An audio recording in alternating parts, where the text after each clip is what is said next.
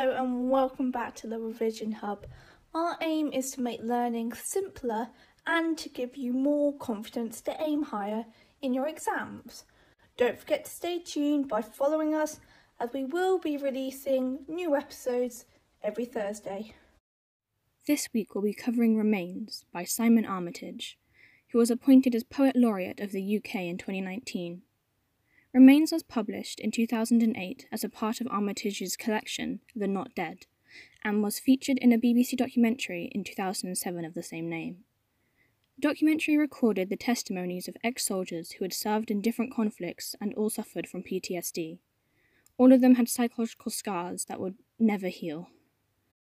Armitage was inspired by these ex soldiers and so wrote this collection of war poetry to be dedicated to them. Armitage has stated that this was the closest he'd ever gotten to writing war poetry, and the closest he'd ever want to get. Armitage has never been a soldier, and so this poem is based on other people's experience. Remains is an anti war poem. It holds the central themes of guilt, memory, and the lasting effects of war. The narrator killed a man who was probably armed, possibly not, and the event haunts him even after going home on leave. The poem has a two part structure, with an event being told in the first half and the after effects of that event being told in the second part. The title Remains could refer to the remains of the dead looter or the memory of the event remaining with the narrator. The poem is written in free verse with half rhymes for emphasis. The narrator's voice in the poem is colloquial, using informal language and slang expressions. This creates a casual anecdotal style. Legs it up the road is used in the first stanza in order to set the tone early on. This tone could be used to juxtapose the visceral imagery used in the first part of the poem, saying, One of my mates goes by and tosses his guts back into his body creates juxtaposition, as mates is a friendly slang term to use between friends, but the image of tossing someone's internal organs back into their body is a horrifying one.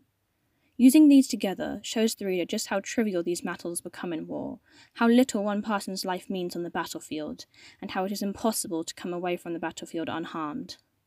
The friendly and casual tone makes the gruesome imagery all the more striking. The casual tone could also be the narrator's attempt at self preservation by speaking informally about serious issues in order to lessen the effect on him.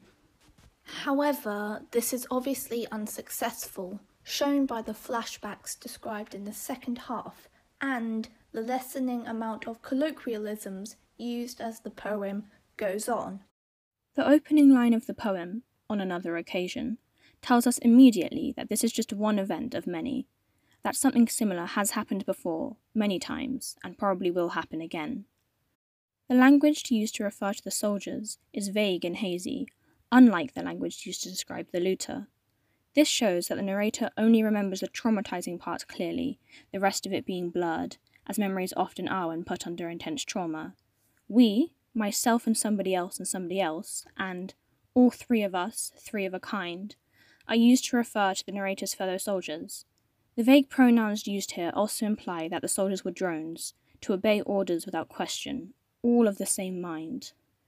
The expression, probably armed, possibly not, is used in both halves of the poem. The second time it is used, it becomes a part of the agonizing guilt he feels every time he relives the event in his sleep. The adverbs probably and possibly show how the narrator is unsure if the brutal killing of the looter was justified and shows his horror at the indiscriminate killing involved in war. In the third stanza, the opening line I see is repeated. It is in present tense, showing how he still sees every round as it rips through the looter's body and the daylight on the other side. It also invites the reader to imagine and see what happened for themselves. Rips is a monosyllabic verb. This makes it sound brutal and gruesome. The whole stanza emphasizes how horrific the death of the looter is. He is hit a dozen times and is left sort of inside out. The end of stanza 3 and the beginning of stanza 4 show a change of tone. The looter is described as the image of agony and pain itself. The casual tone of mates and tosses sounds like a desperate attempt to hide his guilt or to remain unscarred by seeing the image of agony right in front of him, caused by him. Stanza 5 marks the beginning of the second half of the story. It begins with end of story, followed by a caesura. This makes the reader really stop to consider the events of the first half of the poem before continuing. The phrase blood shadow shows the blood on his hands, the literal blood left on the street, and the metaphorical shadow left on his mind that becomes darker every time he walks right over it week after week.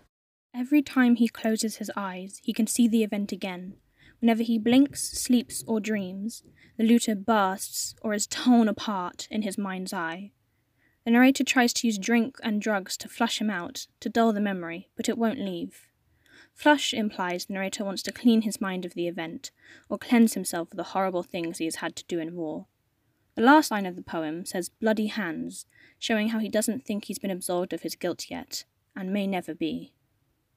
The penultimate stanza is about how, even if the conflict is taking place in some distant, sun stunned, sand smothered land, the effects of conflict are still there in his head. The sibilance in this quote serves to bring the events closer to home for the reader. Not left for dead implies he is unsure if the looter was dead when thrown into the lorry, that the looter may have been in agony for ages before finally dying. This stanza ends in the full rhyme of sand and land to draw the reader in further. Each stanza in this poem is four lines long, except for the last one. This shorter last stanza highlights the fact that this event is close to home, not far away on a battlefield, but affecting the narrator even when home and away from any war zones. The war is always near to the knuckle, here and now, no matter how much time has passed. The repetition of the adjective bloody shows how the narrator sees himself as a murderer whose hands still drip with the bloody life of the looter. Remains themes of conflict and haunting guilt mean there are many other poems from the anthology to compare it to. Both Kamikaze and Remains talk of the consequences of the orders given in war, one showing what happens if they're followed, and one showing what happens if they're not. Neither outcome is a positive one, and so both poems hold strong anti nationalistic views. Poppies shares its theme of time being unable to heal all wounds, and are both structured around memories. Points of contrast between the two are the imagery of blood or fabric to show lasting wounds, the female voice of Poppies versus the male voice of Remains, and how one is from the point of view of a combatant and one is from the view of a family member. Both Remains and the Charge of the Light Brigade condemn war and talk of foreign lands. However, the voice used is a stark contrast between the two, as Alfred Lord Tennyson had to depict the needless loss of life in a glorified manner. The imagery of courage and honour is used a lot in The Charge of the Light Brigade, whereas Remains uses the language of guilt and trauma. Extract from the prelude is similar in that it also talks of emotions, nature, and the nature of man. Both have similar two part structure, with the events and feeling of bravery being described first, and then the aftermath and feelings of guilt being described second. The consequences of conflict are depicted in both, with references to nature. However, in Prelude, the narrator is healed with time, whereas the narrator of Remains is not.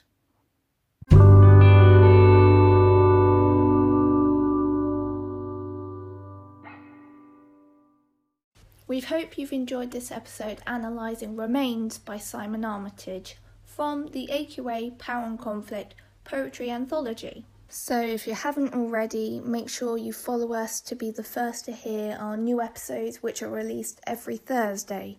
We've also set up an Instagram account as the.revision.hub, which has additional information and content. So, feel free to follow us there, and we'll see you next episode. Bye.